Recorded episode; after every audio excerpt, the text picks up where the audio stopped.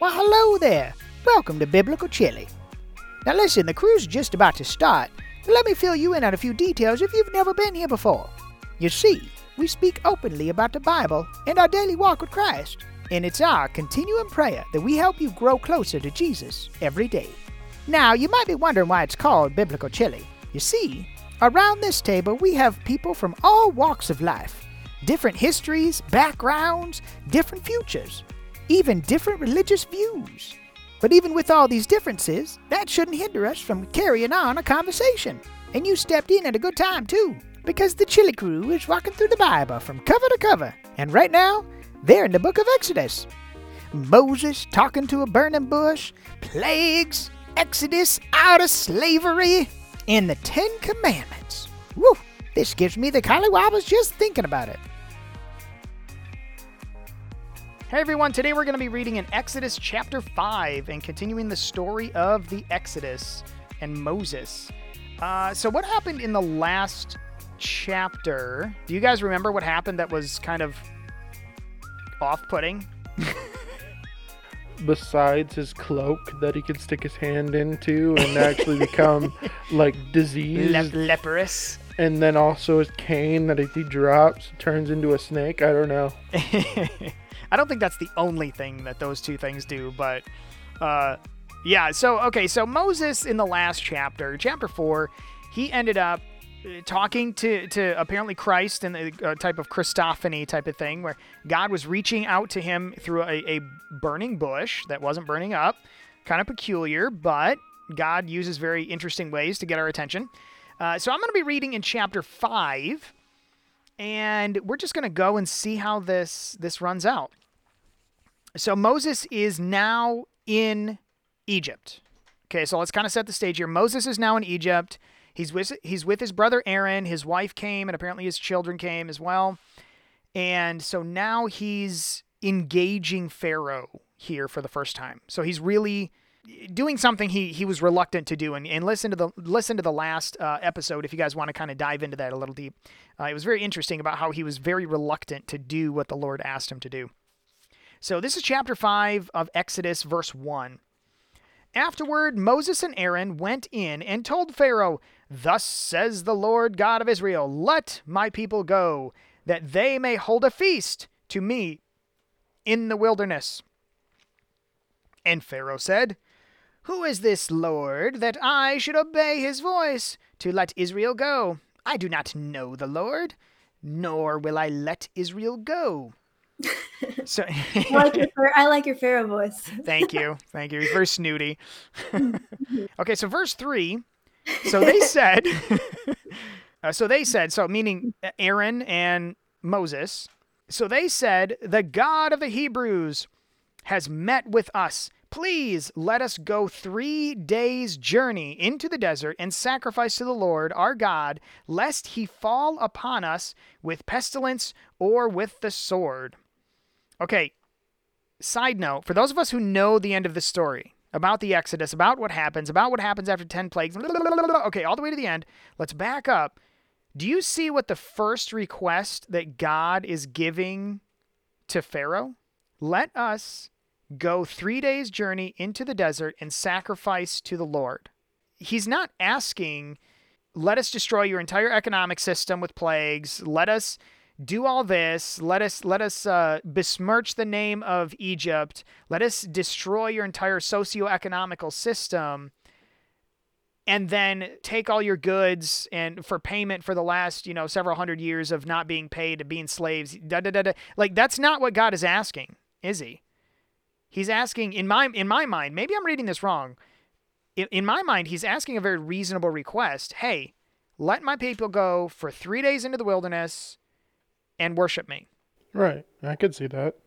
I feel like what's going on here is the Pharaoh is is very offended. I mean, because he's he's like, You're in Egypt. Why should I care about this other God that I've never heard of? And these people are my people and so what who is this other god that says that he's the god of them when i'm the god of them and you know there are all these other smaller gods that might have control um, but you know he saw his himself as the ultimate authority. And I think it's interesting here that like God's name appears like more times than the amount of verses. Does They're it? really establishing like Yeah, okay, so Lord God of Israel, and then it says God of the Hebrews, and then it says Lord our God so far, and we're only to verse three. right. Yeah, so it's like Okay. One and then no he Oh, calls no, the them my people let my people go and i'm sure the pharaoh's like no no no no no these are my people like i can just i can like picture him getting very offended It's such a very he Karen he moment. knows all the gods you know Yeah. But doesn't it seem like God is not asking to God is not asking let my people go. At least it, it seems to me and, and once again I'd be willing to talk about this. It seems to me like God is saying let my people go so that they can hold a feast so that they can worship me so on and so forth. He's not asking let my people go to destroy Egypt. He's Right. not saying let my people go necessarily permanently because the first thing he says is let my people go that they may hold a feast to me in the wilderness. Like this, I don't think this is an unreasonable request. It's almost like, hey, give them a vacation week off. right Like, I mean, is that what it sounds like to you as well? Like, this doesn't sound like what happens at the end. This sounds Right. like a reasonable, easy request. well uh, yeah i think absolutely and that's just like how it shows how arrogant and prideful pharaoh was like you know he just couldn't even do that and i think it's because he kind of you know he saw himself as an incarnated god and so he didn't want this rival you know with his people like it's just like no that's mine like i feel like it's kind of a kid throwing a temper tantrum that can't even let another Oh, like kid play thing. with their yeah like play with their doll for like two seconds like it's like no it's mine Right. It's and and then continuing on in verse four, he says, "Then the king of Egypt said, I just I find it funny because Moses is the author of Exodus. Moses changes Pharaoh's like. Do you know how? Remember back in Genesis? Okay, it was Israel and Joseph. jacob Israel, yeah. I'm s- I'm sorry, Jacob. Yeah, you're right. So it was Israel and Jacob. Israel and Jacob that kept flip flopping according to his faith, his personality at the time, his whatever, his engagement with the Lord. Right. And I almost feel as though this is the same thing that he's doing because now all of a sudden he's not the Pharaoh of Egypt, or he's not the Pharaoh. He is right the king of Egypt. It's Well, like, he's Pharaoh, capital P. It's like I am the Pharaoh, and Right. then you have you have God introducing Himself, which I feel like we talked about this a little bit last week. How in the original text, you know, this was God's real name. You know, here we, we've watered it down, and it's so generic. It's Lord, it's God. It's really, it's so sad because that doesn't really mean anything. But here, he's he's really introducing himself like I am the Almighty, one true, eternal God. Right. And so then right there after he introduces himself through Moses and Aaron to Pharaoh, Pharaoh gets downgraded to just the king. just the king. Yeah, he's just the guy that's kind of like it's like it's like going from from you know like CEO to manager. right. Uh, so okay, so then the king said to them, Moses and Aaron, why do you take the people from their work?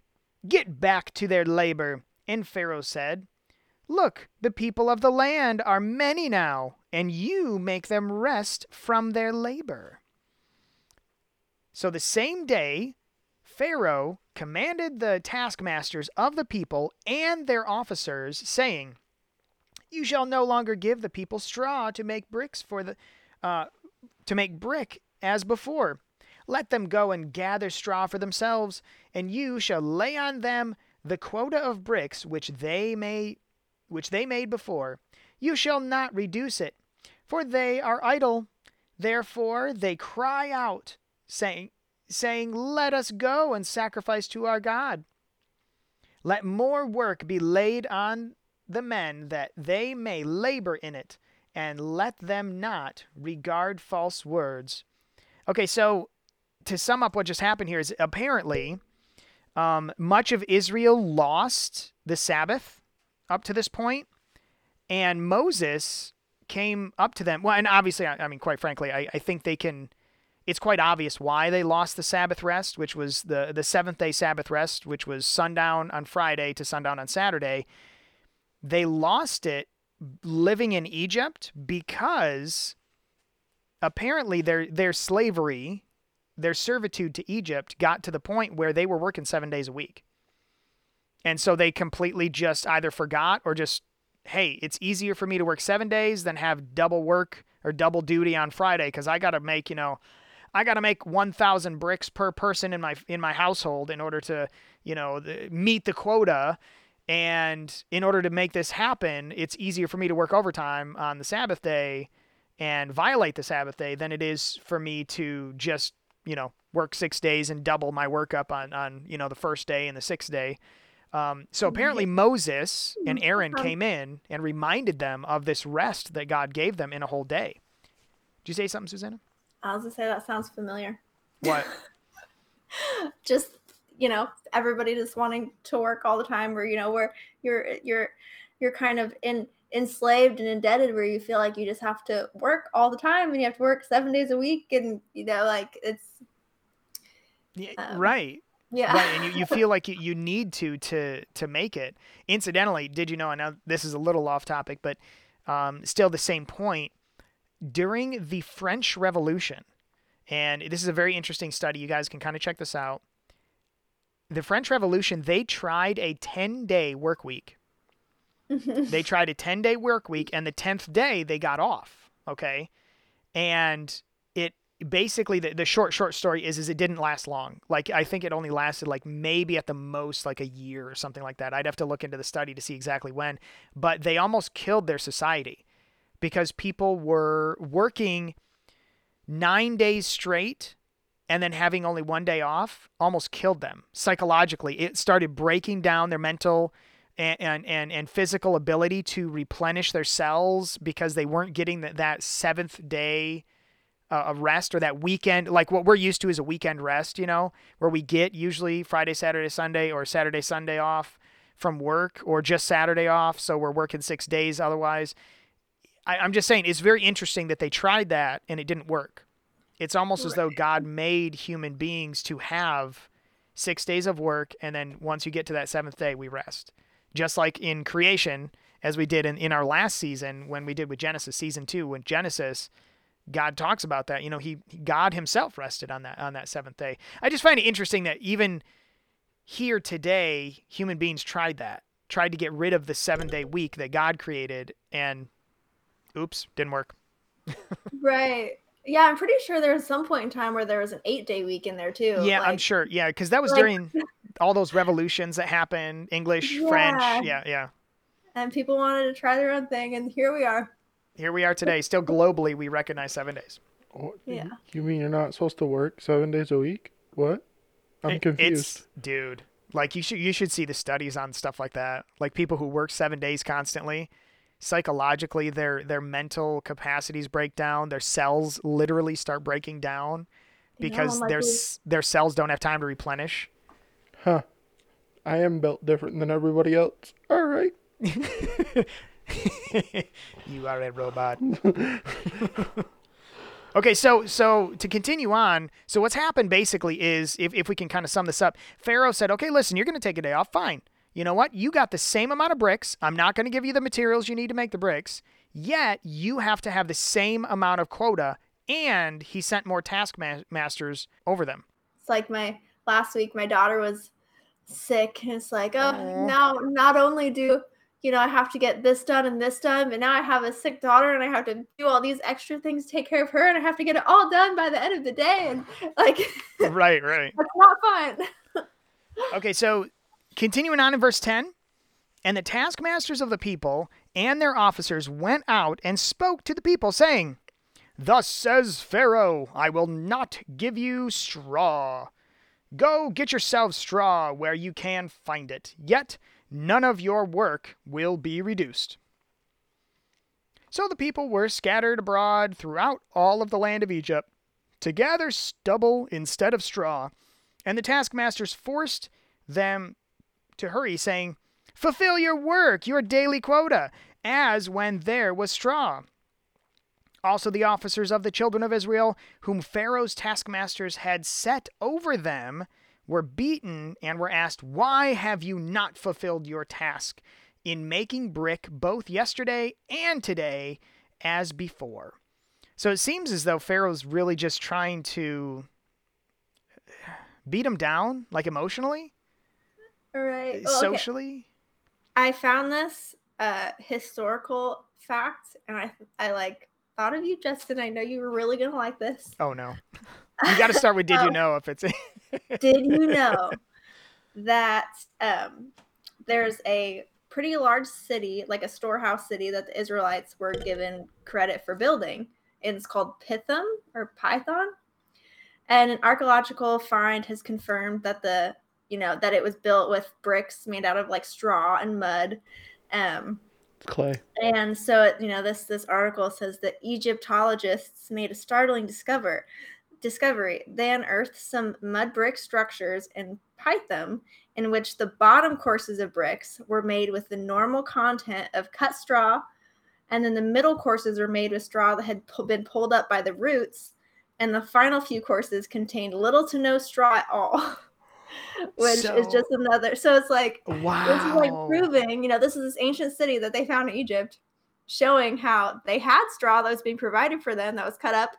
And then, you know, they're sent out and they have to gather it themselves. So, okay, here's the second section where it's all pulled up and, you know, the whole thing. And then when they just run out or they can't do it anymore, there's no straw.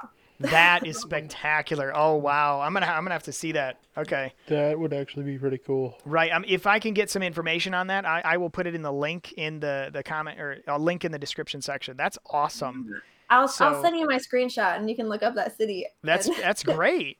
but, So, so okay, so what that sounds like now, uh, I was under the impression when I was younger, when I first read this, it sounded to me like Israel was a slave in the sense of like the fullest extent of slavery, but it sounds like, sounds like that Egypt just only forced them to build their cities.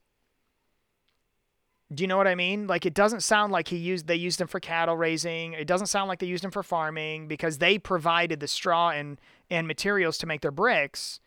It sounds as though they just had taskmasters in the city that would say, "Hey, did you make your thousand bricks today? Did you make your thousand bricks today? Did you put that, you know, you know, other people that, that carve stone or whatever?" It sounds as though that they just use them for building. So right which kind of makes sense because i'm sure in any uh economy you know you need you still need your people to to work and provide and make money and you know do stuff so you don't want to necessarily give all of those jobs away to slaves so But- you still needed people doing regular things Right, right. Okay, so I can see that, like the blacksmiths, the actual cooks, and different things like that, to actually take up the time. But if you think about it, construction builders or construction people, the manual labor and all that other stuff, that's what they were doing. So to Well, me, well, building is isn't that like the deepest and the hardest of, of manual labors because for before you even build, you got to build your foundation, which means digging Right. holes and yeah, ditches. And you got to like find the materials to actually bring the materials to do that. But I wouldn't say the fact that okay, because if you look at this, it actually says just the Israelites and everything else. Egypt wasn't just one culture at that time. It wasn't just one religious belief. There's multiple. So why would it not be plausible for multiple camps? Like you have the Spartans over there, you have the Israelites over here, and they would stick together, but these people would be on different tasks. Possibly, and You I'm, I I'm just saying that, that could have been. It just seems as though Israel was apparently their builders, Right. They're, they're contractors, I guess. Because if you have multiple people to actually go get the straw, instead of telling people, you know what, you go get the straw, cut it off with the cane, and do this. Nope, you got to make the same amount of bricks that this guy does, without going to get the straw. Out with the straw, right? So, yeah, I just I found that interesting. So no, but that that's great. I don't know. I, I like your I like your discovery down there. All right, so verse fifteen. Then the officers of the children of Israel came and cried out to Pharaoh, saying, Why are you dealing thus with your servants? There is no straw given to your servants, and they say to us, Make brick. And indeed, your servants are beaten, but the fault is in your own people. But he said, You are idle, idle. Therefore you say, Let us go and sacrifice to the Lord. Therefore go now and work, for no straw shall be given to you. Yet you shall deliver the quota of bricks. And the officers of the children of Israel saw that they were in trouble after it was said, You shall not reduce any bricks from any of your daily quota. You shall not reduce any of your bricks from your daily quota. Sorry. Then, as they came out from Pharaoh, they met Moses and Aaron, who stood there, who stood there to meet them, and they said to them, "So this is Israel speaking, okay? Let the Lord look on you and judge, because you have made us abhorrent to the sight of Pharaoh and in the sight of his servant servants to put a sword in their hand to kill us. Okay, so with with this it seems as though Pharaoh was really slick in just tearing Israel down and beating them down. Why? Because Israel eventually ended up turning on their own saviors, which was Moses and Aaron. Like God was trying to use Moses and Aaron to be a, a savior to them, like to be the, the that Exodus, and they turned on them very easily. So I, I, it seems as though Israel themselves were involved possibly in paganism also because, or at least influenced, because it seems as though they're holding Pharaoh to a higher regard than God or even the people that God sent. Uh, I think it's more fear because they just fear, just I, fear, or do you think maybe some cultural influence or both? Maybe, maybe it could be both. I'm gonna go with both, but I I I lean more towards fear. Okay, because the taskmasters, we have I've heard it what six or seven times so far. Yeah. And the taskmasters, okay, they're not polite people. They have the whips. They well, have, they're the ones responsible for the, them getting their quota. Right, and they. It's not like they go, you know what, buddy, you you tried today. No, no, you get up and you do it, or I'm gonna hit you. You get up and make sure the fact that there's enough bricks on that side of the wall. I'm gonna be back in a second. I'm gonna go eat my meal in the shade while you stay out in the sun. If not, then I'm gonna hurt you. Well, the only reason I say this is because G- Israel's actually used this type of language. They said, Because you have made us abhorrent in the sight of Pharaoh. It, it, they're saying, You've made us look bad in the sight of Pharaoh, right? I think that it's it's uh easy for us to like I don't know reading ahead in Exodus like you know they talk about how they they miss all the you know the good things of egypt you know so it's like we can tell if we um, have looked ahead that that they obviously were spoiler alert.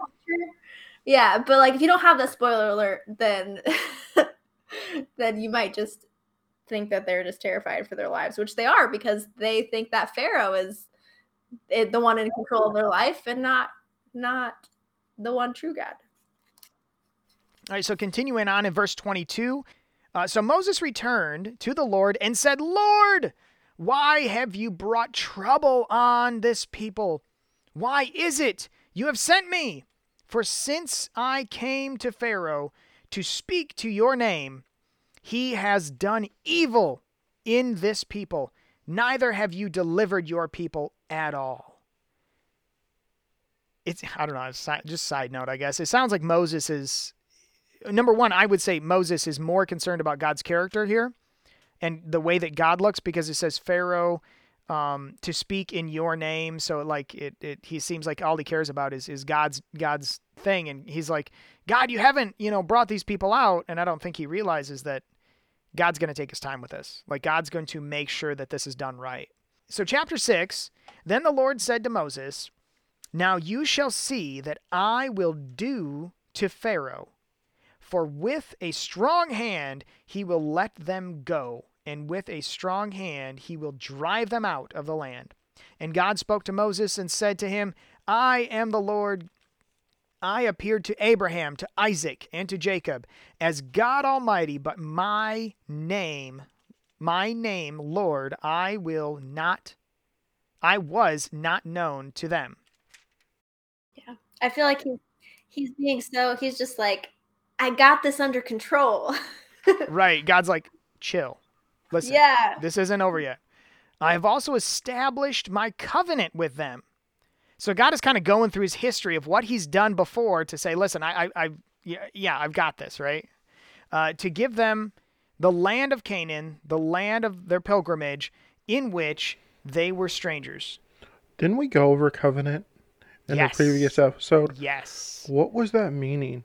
Um, So covenant covenant basically means promise, but it's a it's it's it's the most solemn promise. Like God's promise he made with Abraham was was to the extent that Abraham, you know, remember the bifurcation, the, the splitting of the animals and God walked between the two animals. That that symbolism was God saying what has happened to these animals happened to me if I break covenant. That's how serious that promise was. So that's that's God's that's what basically what a covenant was, but God made it with Abraham, he made a covenant with Isaac and with Jacob. So um, but anyway, yeah, good point. And I have, this is verse 5. And I have also heard the groaning of the children of Israel, whom the Egyptians keep in bondage, and I have remembered my covenant. Therefore, say to the children of Israel, I am the Lord. I will bring you out from under the burdens from the Egyptians. I will rescue you from their bondage, and I will redeem you with an outstretched arm and with great judgments. I will take you as my people, and I will be your God. Then you shall know that I am the Lord your God, who brings you out from under the burdens of the Egyptians, and I will bring you into the land which I swore to give to Abraham, Isaac, and Jacob, and I will give it to you as a heritage. I am the Lord. So Moses spoke spoke thus to the children of Israel, but they did not heed Moses because of their anguish of spirit and cruel bondage. And the Lord spoke to Moses, saying, Go in, tell, tell Pharaoh, king of Egypt, to let the children of Israel go out of the land. And Moses spoke after the Lord, saying, The children of Israel have not heeded me. How then shall Pharaoh heed me? For I am of, of, of uncircumcised lips. Then the Lord spoke to Moses and Aaron and gave them a command for the children of Israel and for Pharaoh, king of Egypt, to bring the children of Israel out of the land of Egypt. And we'll stop right there. Uh, just so kind of a recap of the rest of chapter six, it's basically a family heritage of Moses and Aaron, and it's it's basically proving that Aaron and Moses are brothers and, and they're related. So um, that one we may kind of kind of gently go over, but uh, we're not going to read through the whole thing. But I find it interesting that verse seven it says, "I will take you as my people, and I will be your God." throughout Exodus, God says this same phrase over and over and over and over and over again in different ways. But he says, I am your God and you are my people. You are my people and I am your God. And he also says stuff like, I will be with them. I will be with my people. So I'm just saying, just look for that because this is something that's really unique, if I can say this, in unique in the sense that most other faith systems do not have this personal, relational God. Normally, they have a God that is out here that cannot be reached, that he doesn't have a people. He just has, you know, whoever's willing to, to be there with him. No, God says, listen, I want to be your God. I will be your God, and you will be my people. It's this this almost marital type of relational thing and and often God re- references in and, and I know Susanna, you know this in, in Isaiah and and um, Jeremiah. He often says that Israel is His bride, and in the New Testament, it talks about how the church is God's bride. It's this very relational, intimate. Yeah, and something else cool with that is that the the word there for people, it's um, it's the word. It's like Ami or something like that. So it's it's a it basically means like a people group or nation, but it is only used exclusively for the Hebrew people or the Hebrew nation. And there's the other word, which is goyim, which is what's translated also to to nation or people or but it's used only in reference to the Gentile nations. So it's oh. like they it's like these ah. words kind of both mean the same thing, but you'll never see the word goyim talking about people who have entered into covenant with God, and you'll never see the word ami talking about people who are outside of covenant wow. with God. Wow. Okay, so linguistically, they the they have two separate words for, you know, my people or, or people. Right. Like na- and like the definition of the words technically mean the same thing, but obviously not. Like you know, God has said, "You are my my people." It's this whole different word that means something different. Everyone else, any other nation or people, is this other thing. Right. In context, God has yeah. Wow. Yeah. Wow, that makes it even more powerful. I just, uh, and I think and I've heard this now. This is preamble to what's coming next.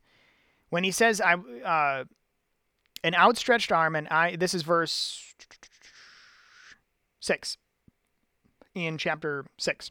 So Exodus six six. I will redeem you with an outstretched arm and with great judgments. The judgments here that God is talking about, is he talking about final judgments, as in like end day judgments on Egypt? Or is he talking about judgments as in just because, and it's it's very it's very difficult because I know there's two different types of judgments. There's judgments like when Israel is being punished, God judges them, but that doesn't mean that they're they're condemned. It means they're they're being judged. It's like being you know put in time out or being spanked or something like that from your parents. It's like that punishment type of thing. And then there's judgment like in the New Testament it talks about how the judgment or the the the the the fire that rained down upon Sodom and Gomorrah and Zemoa, all all those cities, right? That was actually a type of final judgment. Not just talking about the fire, but it was talking about those people were actually judged like there's no more judgment for them. They were judged at that moment, like end time judgment type of judgment. So is this think... talking about the same thing, or is this just talking about plagues to say, hey, let my? I don't think go? it's talking about any of those things. okay, go ahead. Go um, ahead. I think it's like um, so later, you know, when they're doing the giving of, like when he's giving the law, and and for the rest of the bible when they refer to those commandments it's these are my my commandments my laws my statutes my judgments and they talk about your like how how god is is the wisest he was the wisest with the most righteous judgments. He gives the best like like so it's it's his it's his determination of what's right and wrong right? So, so you're saying you're saying when he says i will redeem you with outstretched arm and with great judgments you're talking about when he gives the covenant law yes. the 10 and commandments. it, you know he says he says i'm giving these these these judgments these laws these commandments to sanctify you to redeem you. Like these are all it's you know that's its purpose.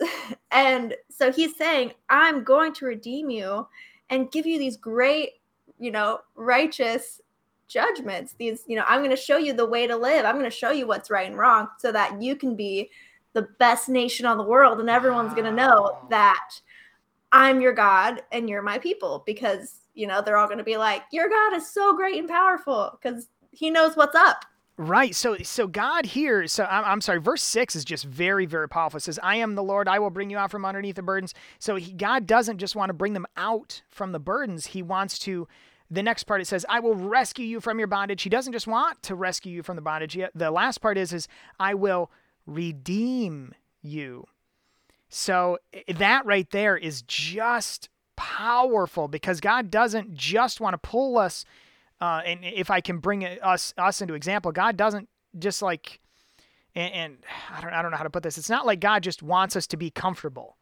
Okay, bring right. us out of this comfort. That's not what He wants. He continues on. God says, "No, I will also redeem you." Like uh, in verse 7 it continues on it says I will take you as my people. So that's like the next step. It's not just, you know, okay, I'm going to bring you up out of this muck and mire. I'm going to also redeem you. I'm going to also make you my people and I will be your God. That's the final one is I will be your God.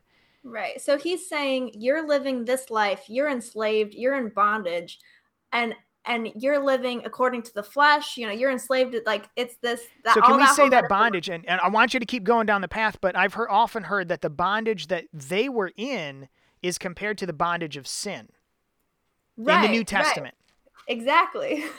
so, you know, that's kind of what this type is. You know, Egypt is the type of kind of, I mean, you can even say it's like ourselves, our flesh, us wanting to rule ourselves. I don't know, all that stuff. Um, so he's saying, I'm going to free you from that. And I'm going to show you the way to live. And then you're going to be like me. You're going to be my people. So he's freeing them by teaching them. Wow.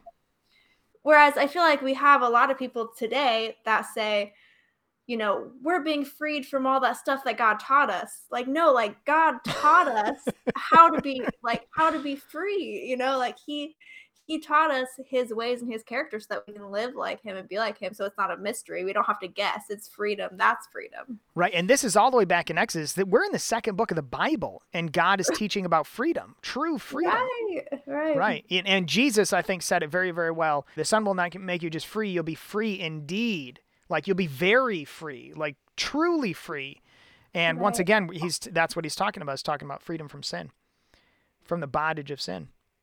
just trying to think about it as the like what I think of slavery versus sin and then go with like the chain gang concept because that's like the true like bondage kind of thing that Right. I'm thinking of and then sin and then just being able to break away from it it's just kind of interesting in that aspect So we'll continue on with this later. I just I, I think this was this was very powerful because in these just short couple of chapters here, they were kind of short chapters, but these couple of short chapters God is trying trying right now. I'm going to emphasize trying. He's trying to reestablish that covenant with Israel. And the first thing that Israel does is tries to reject that covenant that renewal of the covenant where God's really trying to pull them out. So, and I know this is kind of like leaving it a cliffhanger. Well, what does Moses do? Join us Right. next week for biblical chili.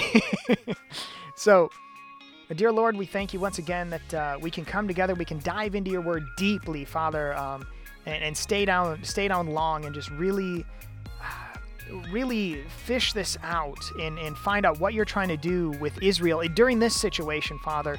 And in many ways, you want at the same to have us to be part of that covenant as well, making that that relational uh, connection with us as well, Father. I pray that uh, you'll help us this week to to grow in that manner, to to see that covenantal, uh, to see your judgments in our lives, to see your character that can that can be reflected through us, Father. Uh, Father, give us that strength, Lord. Uh, we love you so much and we thank you in Jesus' name. Amen. and Well, this has been Justin. this has been Solly This is Susanna. Thanks for joining us, guys, and we will see you later. Now listen, just because this is the end of the episode doesn't mean it's the end of the conversation. You can find Biblical Chili on almost any social media outlet. Also, each week, Biblical Chili goes live on YouTube. And if you're not a big fan of YouTube, just search for Biblical Chili anywhere and I'm sure you'll be able to find us. Or just go to biblicalchili.com. We also want to make sure we give a shout out to one of our co hosts, Joe, who's a host on BuddyWalkWithJesus.com. Now, until we meet again, remember be part of the conversation. Goodbye.